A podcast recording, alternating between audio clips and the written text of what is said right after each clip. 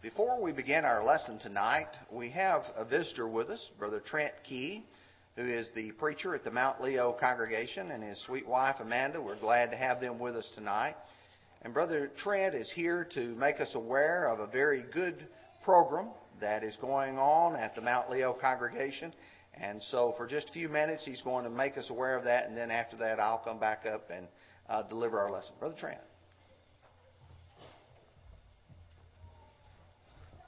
Certainly want to thank the elders for the opportunity to be able to announce this great work that's been going on for several years.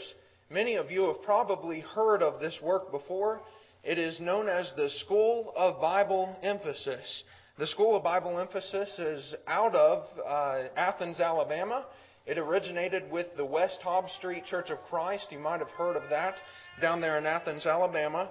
You also might recognize a familiar name, Jimmy Clark. Jimmy Clark has been the director and overseer of this great work for a great while. His father was over it for a while before Jimmy took over. But in that, Jimmy and other men like him, such as Bill Irby and a couple others, will come up to this area here in McMinnville to deliver lessons from God's Word. And whenever I say deliver, it's more of a Bible class setting. It's an opportunity for us to maybe open up the Scriptures and to look a little bit more in depth. I know that Tony and myself as ministers, we can only go so far within the Scriptures from the pulpit in a sermon, but this gives the opportunity to sit down in a Bible class and to be able to look at God's Word in a more deep level and to be able to gain further insight to what God desires for each and every one of us. But this is known as the School of Bible Emphasis, and the Mount Leo congregation has hosted this for the past 20 plus years at the educational building that's just directly across the street from our building. And what we want to do, the elders have met with myself over the past couple weeks and said, Trent, how do we build the audience for this? And I volunteered to go around to various congregations and to make them aware of this great work. And tonight we're doing simply that. I hope that you here at Bobby Branch can take advantage of this opportunity. I know Brother Clemens has been over to see us on a couple of occasions already, and we would certainly love to have many of you over as well to participate in this wonderful work. When does this happen? It's every second and fourth Monday of every month, and it goes all the way through the end of April. In fact, the next time that we will meet will be November 25th. We will begin at 7 p.m., and whenever we begin at 7, we'll go for about 45 minutes to about an hour, and we will break and have a period of snacks. Not only is it a good opportunity for us to participate and be fed off of God's Word, but we can feed ourselves physically and have great fellowship. You know, one thing that I've noticed since I've moved here is there are a lot of congregations here in Warren County. And there is a great opportunity for us to go to events such as this, School of Bible Emphasis, and to have that fellowship with one another. So it's a good opportunity for that as well. But after that snack period, we go back to studying God's Word for, again, another 45 minutes to an hour, and we'll break around 8:45 to 9 o'clock, and we'll end the night in prayer, and everyone will go on their way. I certainly hope that each and every one of you will consider this work and coming to join us in our discussions over there and hopefully be encouraged by the things that are happening there. Again, want to thank the elders for this opportunity to announce this great work and hope to see you very soon. Brother Tony.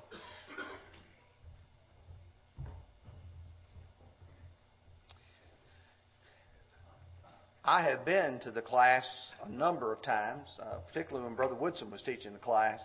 And I can tell you it is a great opportunity to be able to listen and to learn at the feet of some very great men. Tonight, we're going to continue in our study of favorite Bible passages. And I chose for a few weeks some of the ones that have been great passages to me, ones which have some real deep meaning. And tonight, we're going to study Psalm 133. And the great emphasis passage is verse 1. But if you'll remember, a couple of Sunday nights ago, we discussed Psalm 122.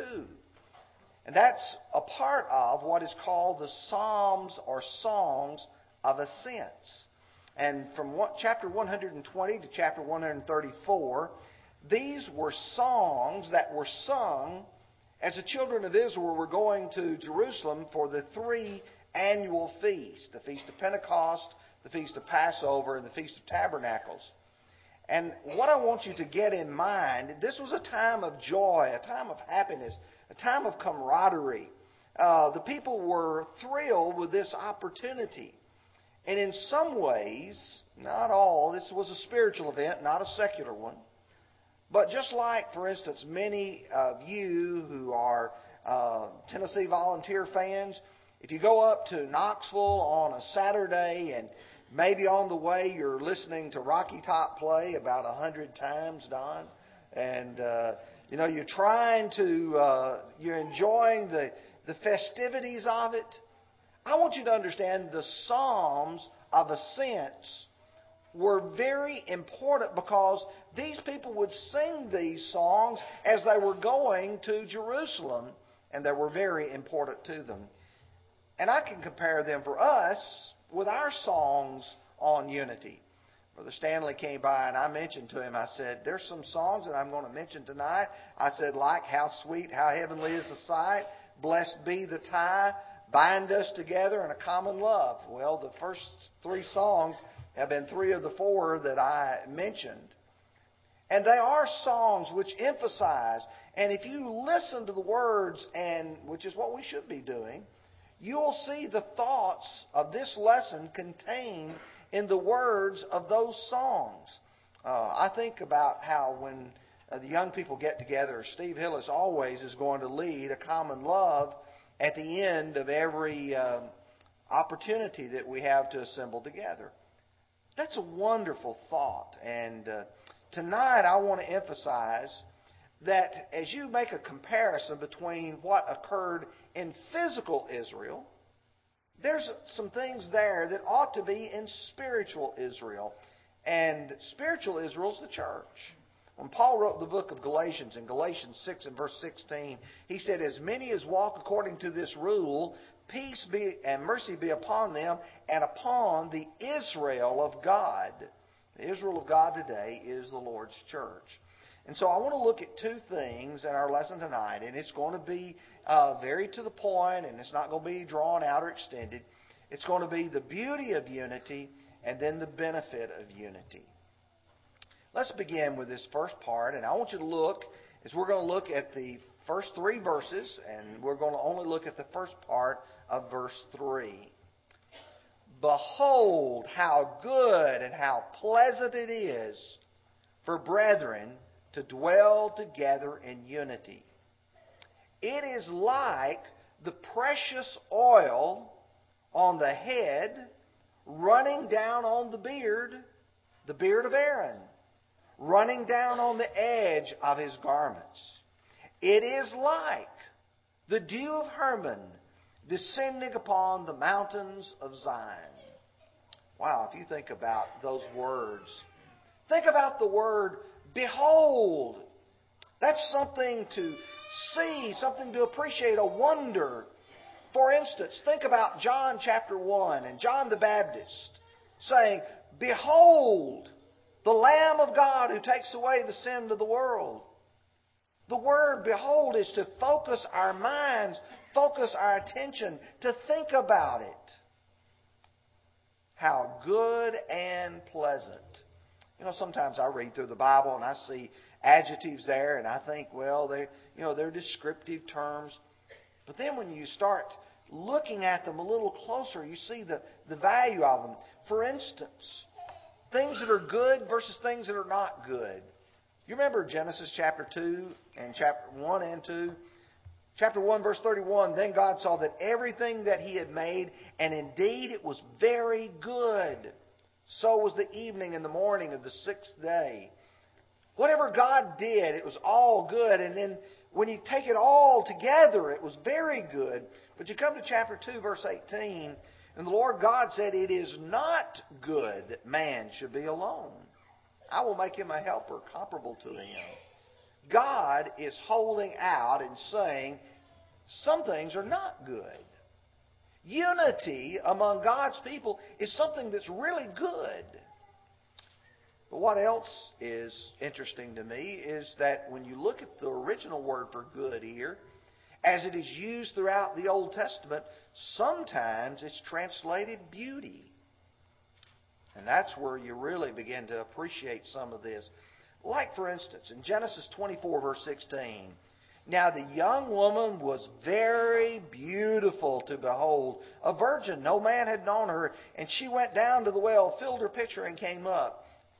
When you describe a woman that's her looks are attractive, that's the word that you would use. 1 Samuel 25, verse 3, talking about Abigail. "Now the name of the man was Nabal, and the name of his wife was Abigail, and she was a woman of good understanding and beautiful appearance. But the man was harsh and evil in his doings. He was of the house of Caleb." Now, I know that when you think about Rebekah in Genesis 24, or you think about Abigail in 1 Samuel 25, you think about good. How it's beautiful. We would say good looking.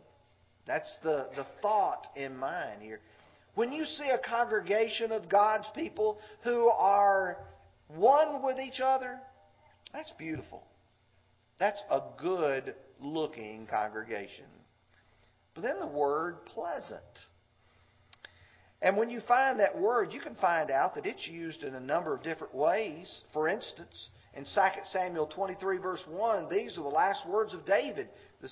"Thus says David, the son of Jesse, thus the man raised up on high, the anointed of God of Jacob, and the sweet psalmist of Israel." The word sweet there is this same word for pleasant.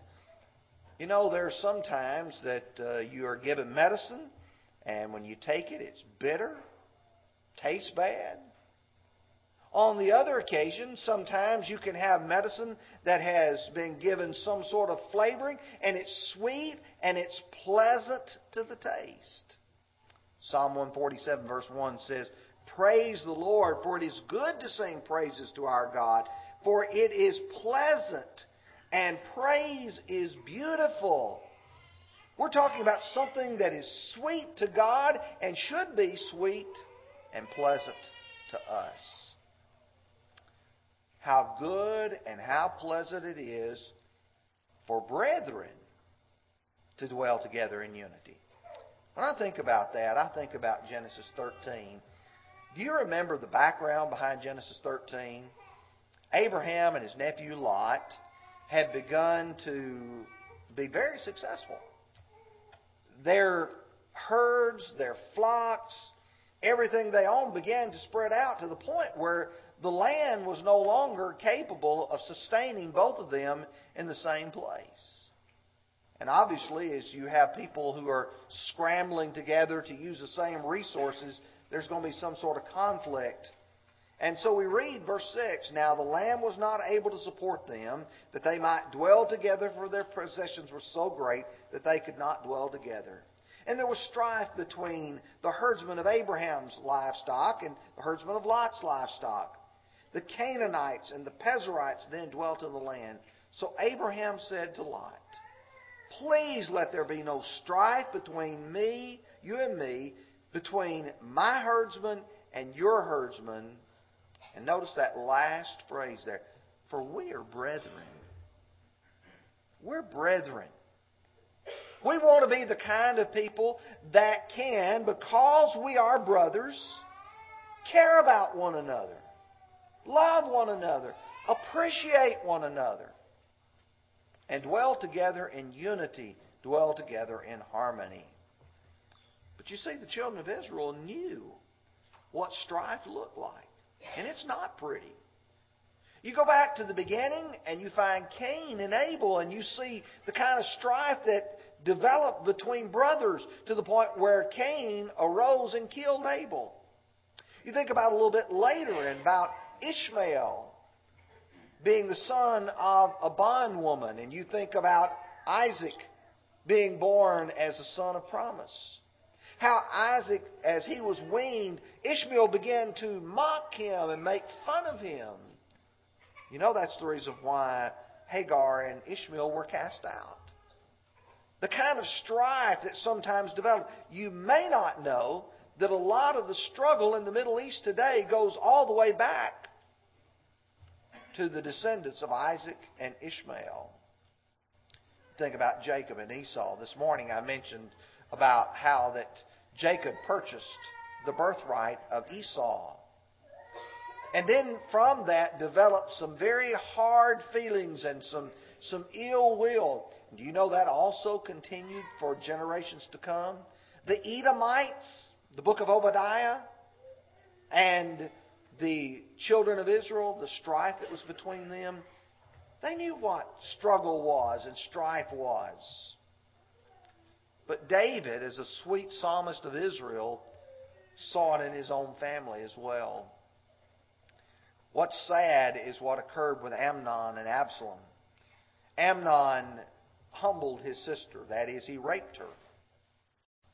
And she was the full sister of Absalom. And that caused some great conflict. 2 Samuel 13:22. And so Absalom spoke to his brother Amnon neither good nor bad.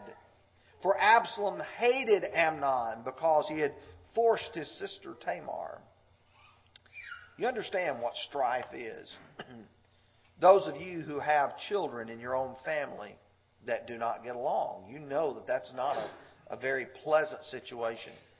Many times when families get together for the holidays, and you know there's some strife, some difficulty there, that's not good, that's not pleasant, that's not enjoyable. In a spiritual sense, when you have a congregation of God's people and there's strife and there's conflict and there's difficulty, that's not good, that's not pleasant. But oh, when you enjoy it, how pleasant it is. But he's going to use two different illustrations. One from the spiritual realm, one from the secular realm or the physical one. And the first one is that of the anointing of Aaron. When you think of prophet, priest, and king, they were all anointed with oil. They would pour oil on their head and it would run down on their beard. And then from their beard, it would drip onto their garment. And you might say, well, that's messy. The reason why is because you're thinking of Quaker State motor oil. Or you may be thinking of vegetable oil or cooking oil. That's not what you should be thinking about. You should be thinking about perfumed olive oil. Let me give you a little illustration. If you go back to Exodus chapter 29, and you shall take the anointing oil, pour it on his head and anoint him. Well, you say, well, what is that anointing oil? You drop down to chapter 30, and he gives you the explanation of it. Also take for yourself quality spices, 500 shekels of liquid myrrh, half as much sweet smelling cinnamon, 250 shekels. 250 shekels of sweet-smelling cane. 500 shekels of cassia, according to the shekel of the sanctuary, and a hin of olive oil. You see, and he will go on to say that you are to combine these according to the perfumer's. And what he's describing here is something which would be a very fragrant oil, something that smells good. And you start saying, oh, how good and how pleasant that when they anointed the head of Aaron and that oil began to run down and began to run down on his garment, it was a beautiful smell. Something that was pleasant to be seen, to be appreciated, and to be enjoyed.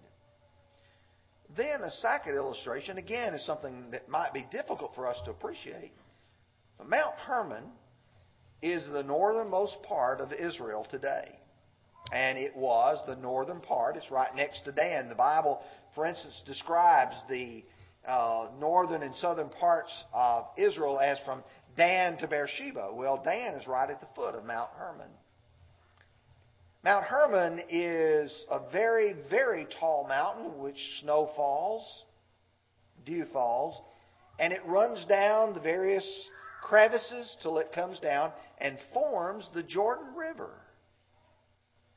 The Jordan River then flows into the Sea of Galilee, and from the Sea of Galilee, it flows south into the Dead Sea, and it waters Israel all the way down to Jerusalem.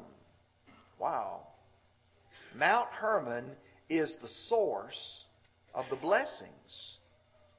You think about the blessings we enjoy and from which they come, and that's the idea that is found here. But the second thing is the benefit of unity. And the last part of verse 3 is very short, but it's packed with a lot of meaning. For there the Lord commanded a blessing, life forevermore. Wow. You go back and notice there is where the Lord bestows the blessing. He's talking about the kind of blessing that was brought about by the anointing of Aaron's beard and head. He talked about the blessing that was brought about by the dew falling on Mount Hermon. But he's also talking about the blessing that is derived from the good and pleasant brethren dwelling together in unity. There's a benefit from it. And then he explains the blessing is life evermore. I'm always amazed when I read these critics of the Bible and these infidels is what they really are. And they look back at the Old Testament and they say, well, in the Old Testament there's no real view of eternal life, that everything's only here and now. Oh, I don't believe that at all. When you talk about life forevermore, that's pretty plain. You're looking at eternity. I want you to understand, unity has the potential to affect eternal life.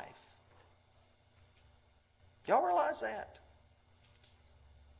If we are as God wants us to be, standing together full and firm and whole, then we have the potential to do some great things as God would have us to do. If we stand divided, we don't. The people of God serve the Lord best when they're unified. And that's the reason why God commands peace among His people. Let me take you through some passages which I believe are very valuable.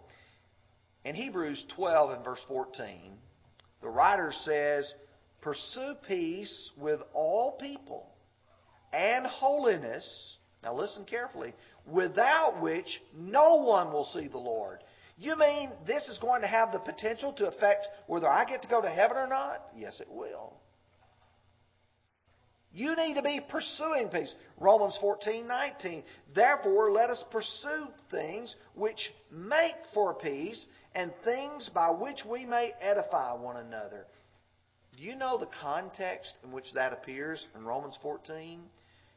You have got a congregation of people that are composed, some Jew, some Gentile.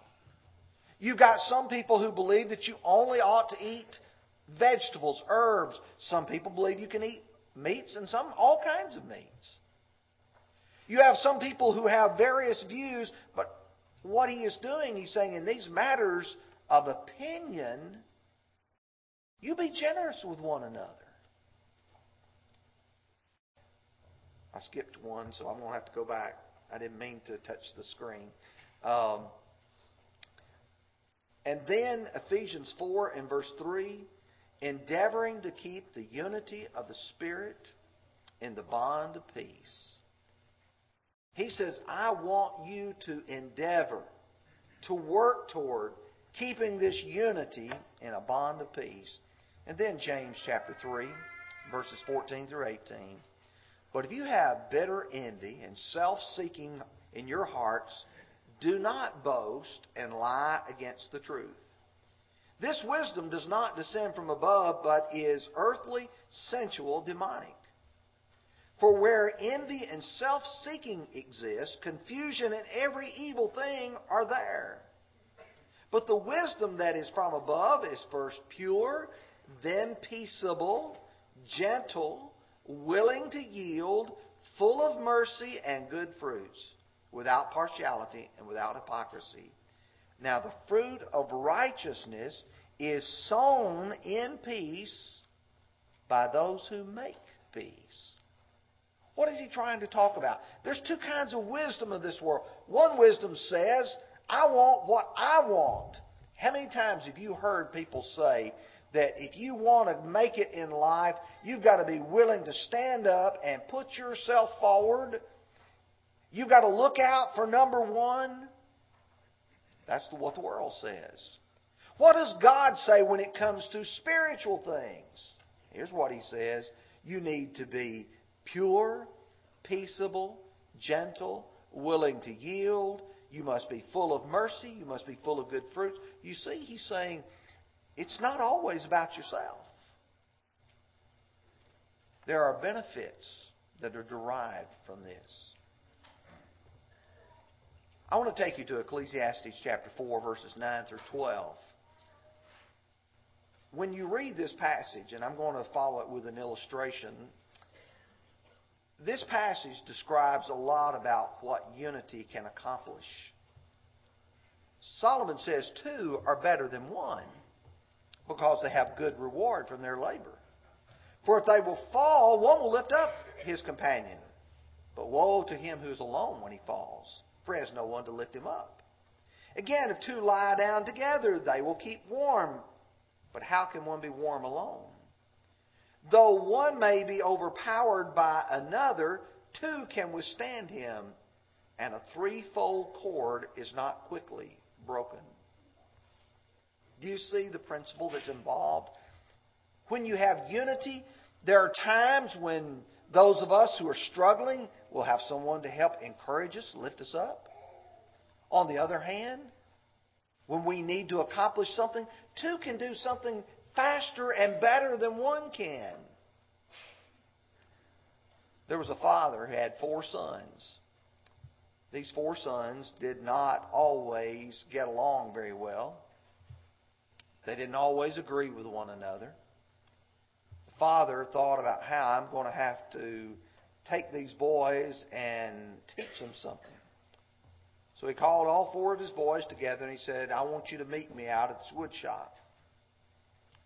He chose his strongest son and he gave him a piece of wood, a stick, and he says, I want you to break that. Of course, his strong son just took the piece of wood and snapped it right in two. He says, okay, I want to give you another one. So he gave him two pieces of wood now.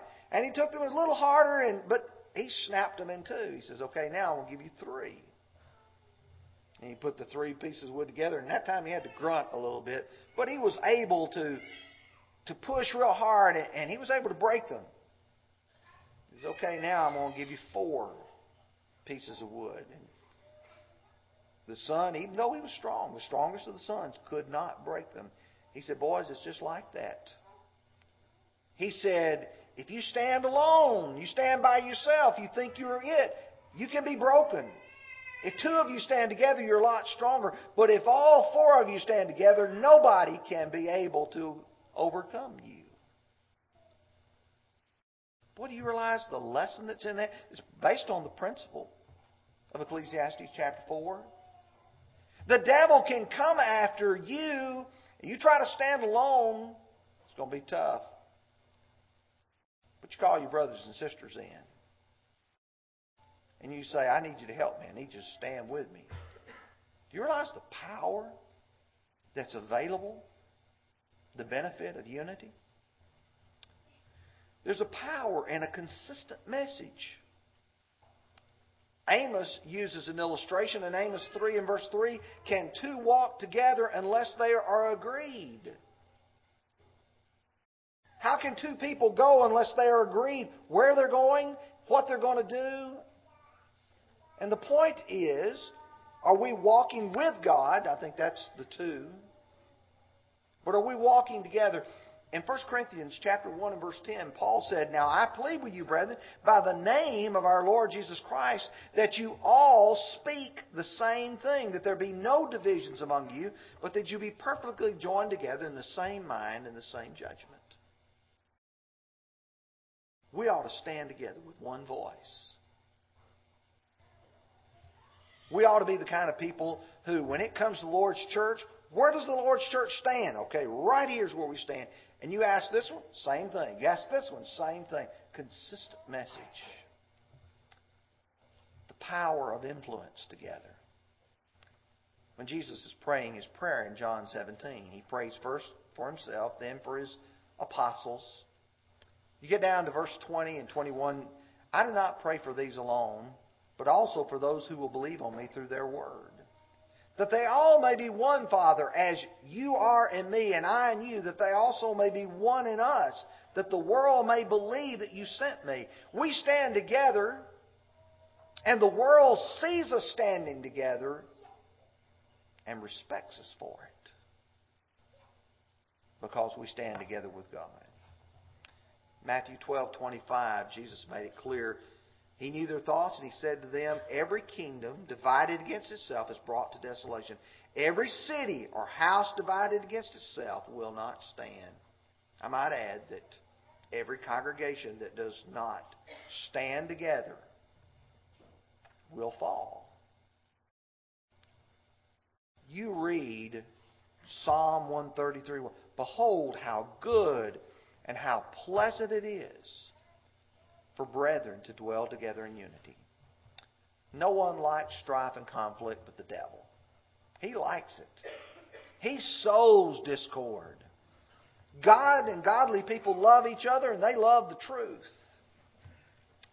Peace with God, and therefore peace with our faithful brethren, is accomplished when we walk with God. Just a couple of last verses. Romans 5:1. "Therefore, having been justified by faith, we have peace with God through our Lord Jesus Christ." The peace that we make with God, we're walking together. We're in unity. But you go to 1 John chapter 1, verse 3, verse 7. "That which we have seen we declare to you, that you also may have fellowship with us. And truly our fellowship is with the Father and with His Son, Jesus Christ." When we have fellowship with God and we're doing what we're supposed to do, then we also have fellowship with other faithful brethren. 1 John 1:7, "But if we walk in the light as He is in the light, we have fellowship with one another. And the blood of Jesus Christ, His Son, cleanses us from all sin." What a great passage that is. That's one reason why it's a favorite of mine. Do you want this evening to be unified with God's people? To do that, you've got to be one of God's children. You become a child of God by faith in Jesus Christ, repenting of your sins, confessing that faith, and then being baptized. If you're one of God's children and you've been in a far country doing things on your own, or you and ungodly people, you need to come back home and stand with God's people and do what is right. If you need to respond, please come as we stand and as we sing.